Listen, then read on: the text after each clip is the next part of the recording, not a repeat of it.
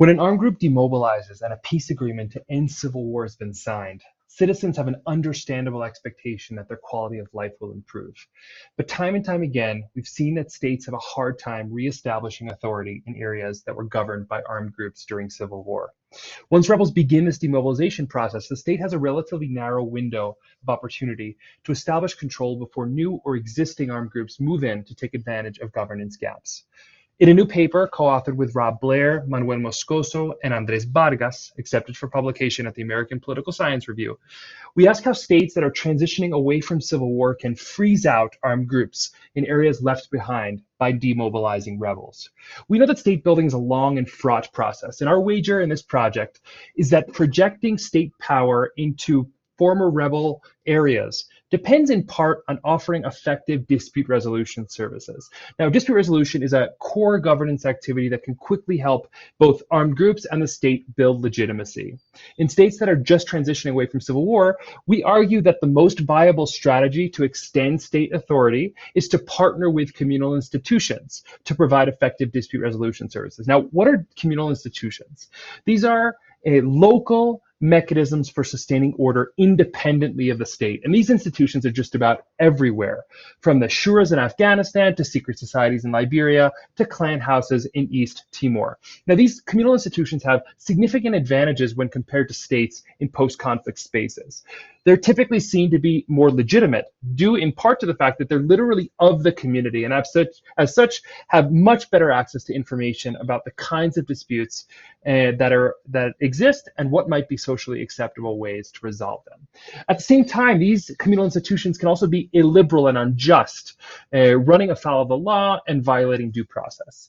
So we think that these weaknesses and strengths of communal institutions and their state counterparts suggest some untapped complementarities. That is, they're not uh, able to work together well enough to resolve uh, local uh, residents' problems. Communal institutions could adjudicate relatively minor disputes, and at the same time, the state could lend some coercive capacity to communal institutions' decisions, helping them to enable enforcement.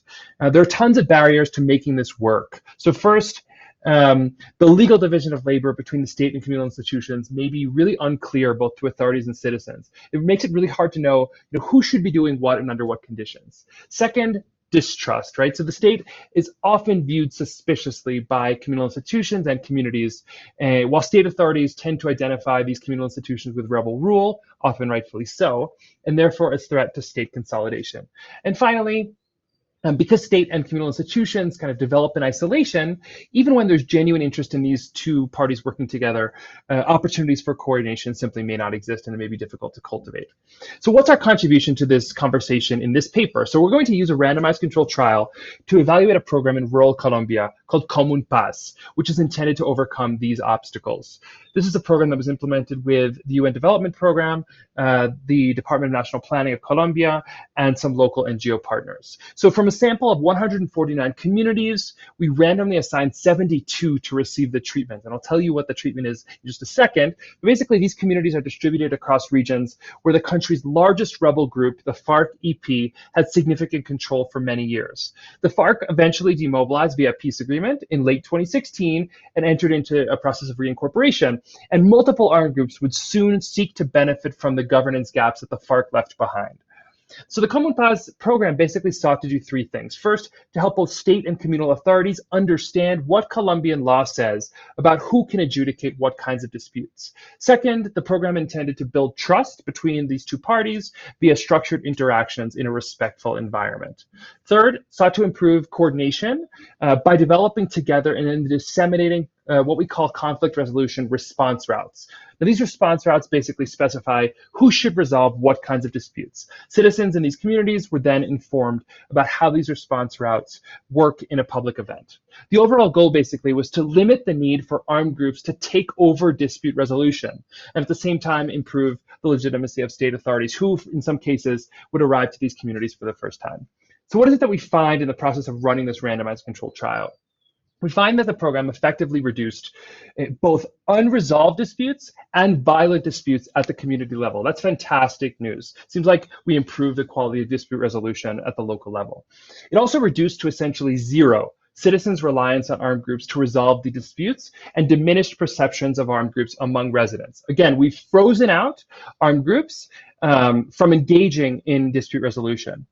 Comun Paz also improved perceptions of communal authorities among state authorities, that, in, that is, it improved their relationships and enhanced perceptions of state authorities uh, among residents.